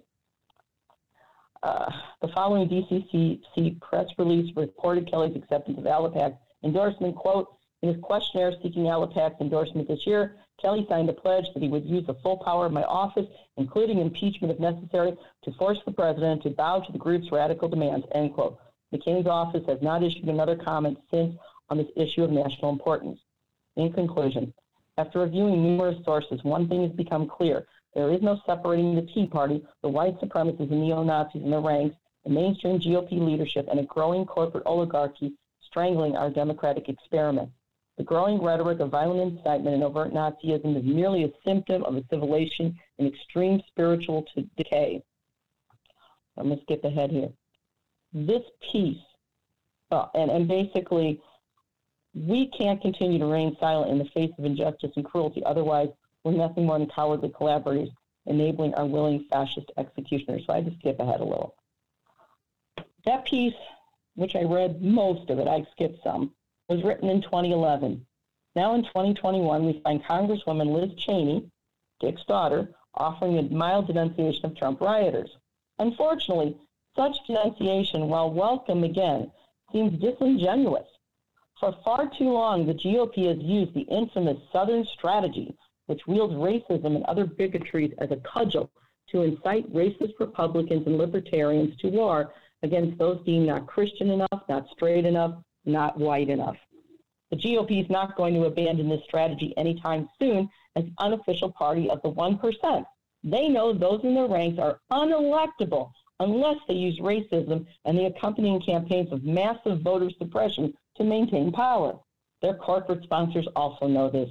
Meanwhile, the mainstream read corporate run media have acted as enablers of this growing Nazism for far too long. There is no equivalency between the ranks of progressives dedicated to Antifa or anti fascist philosophies and the neo Nazis of Trump and his GOP.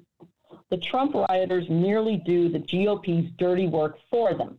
Afterwards, Republicans like Liz Cheney, Lindsey Graham, Roy Blunt, and yes, Josh Hawley can enjoy their, shall we Pontius Pilate moment in the political fun.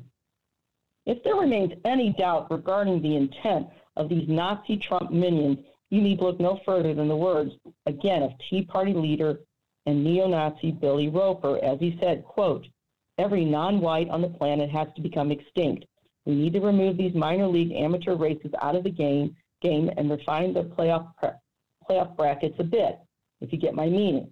The whole world is ours, and the only part of the earth that non-whites should inherit is however much it requires to cover them, end quote. President-elect Biden should consider Roper's statement before he commits to civility regarding Trump supporters. As an unknown philosopher once observed, no matter how much a snake sheds skin, it's still a snake. And that's my report.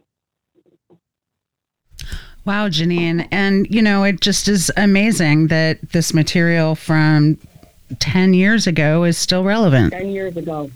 Unbelievable. That, that has shocked me. And at the time, the only place, the only publisher that would publish it, that had the courage, was Rob Kall. Wow. Everybody else pretended they didn't hear a thing. Yeah. Okay, yeah. then. So, yeah. And, so again, these calls to facility aren't going to work. Um, we have to enforce, we have to reinstitute and enforce the rule of law, and that's it. Yeah. 90 seconds. There is no privilege. That's right.